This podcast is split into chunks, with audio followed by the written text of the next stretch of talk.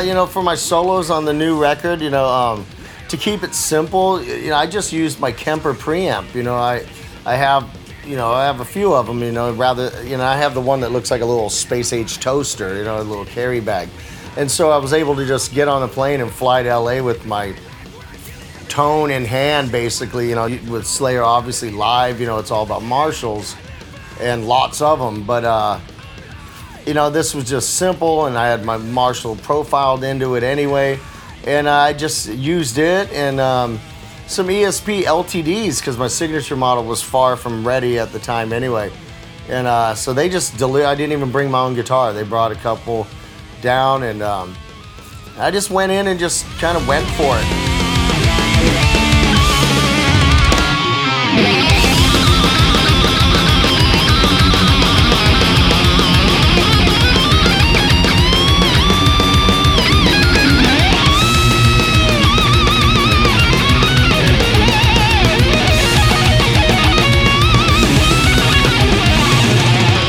And it, it was super cool, you know. Just went in and everybody just let me do my own thing, and you know, I I do like 20 t- takes or something, and Tom would tell me I thought the first one was killer, and like I guess I'm on the the right path then.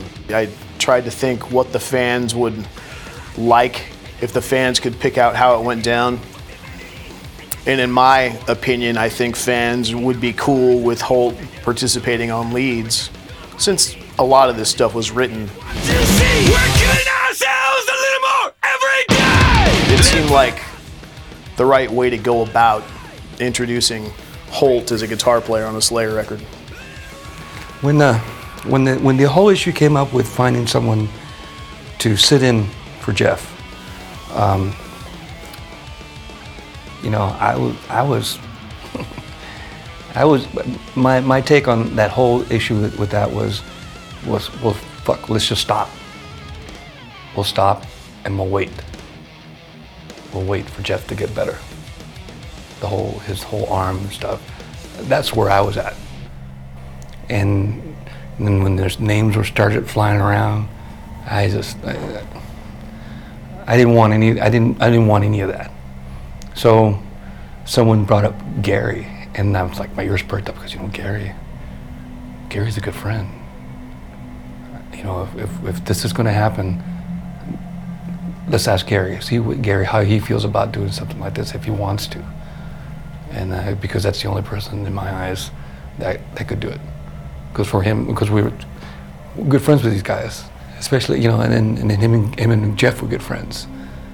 So, you know, and Gary said, "Yeah, you could do it." And Gary's fucking an amazing guitar player.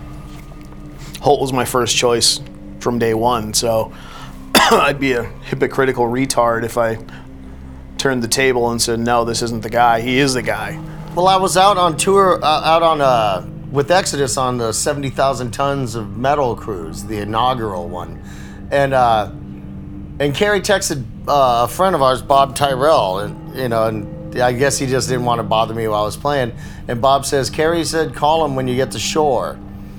And I called him, and he told me what was going on. And you know, and at that time, I actually was really adamant about wanting to take like most of a year off with Exodus. I just wanted to write and uh, stay off the road for a bit and work on music and and relax because Exodus had been going nonstop for a long time since like 2003 and. Uh, and but since I did have the time available, I said, sure, you know, you know, we're all super good old friends, and and I'm more than happy to help you out. You know, I thought it was going to be like you know a couple of tours or something. It was more up to, up to Gary. Like, you know, I mean, we, we it's more kind of leave it up to him. It's like, dude, you you you you okay with doing this? You know, because he's got Exodus. He's got he's got you know that's his that's his now that's his grown kid right now. He's got 30 years of Exodus. So, so, you know, so it's a full-grown adult now. So that's that's his baby, you know, and and you know, so we left it up to him, and he's he's. I I think he likes it because. Uh, it's it's changed his life a little bit. so you know, and you know, he deserves it. He's been around for a long time doing what he's doing, and and I think this is his uh, I think this is good for him. I'm, I'm, I'm very happy for him. I'm glad that he's able to do what he's doing, and I'm glad that we can help him do what he's doing. The funny thing about it is, is I love playing with Gary. You know, I mean, Gary's like, I remember when I first uh, joined Exodus, and you know, I never really played with Gary before. I remember getting into a room with him, and when he when he started firing his amplifier and playing riffs, I was like, this guy's badass. You know, he's just heavy.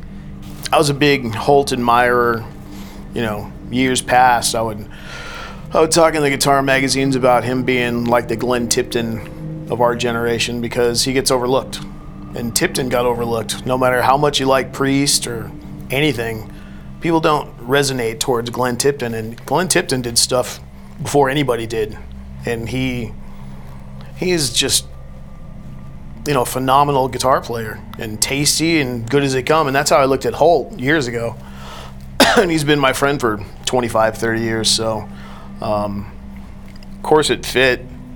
You know, he's he's our age. He's he's as relevant in his band as you know we are in ours. So the the just a perfect fit. You know, it's it's like a slam dunk. You know, Gary fits perfectly because he he's original. He's he's OG. He was there in the beginning um, of, of all this genre. It's basically family, and that's the best way to put it. You know, it's like you know with Kerry and Tom, it's family, and uh, Gary fits right in. He's family. But it just continued and you know with jeff's you know uh, struggles to, at the time to regain you know muscle memory and all that you know to get back to playing this kind of brutally demanding stuff it just continued and continued. But you know it's like you know we all no one more so than me wanted to see jeff come back you know? It's like i'm perfectly happy you know in my life and and uh, always have been you know comfortable in my own skin and and uh, at the same time it was once again to use the word liberating it was awesome to go out and play someone else's music for a change you know um, you know play songs that are like some of my favorites from my thrash metal infancy you know um, you know playing angel of death you know it doesn't suck. It's fun you know it's some of the greatest riffs ever written. And you know it just continued and then tragically with jeff's passing you know it's like seems to like be uh, something that's going to continue into the foreseeable future, certainly. I just hope I did Jeff proud. That's all. That's the only thing I really care about. You know, making the guys in the band happy and hoping that Jeff would smile and go, "Fuck yeah!" That's some of the some of the stuff I put down.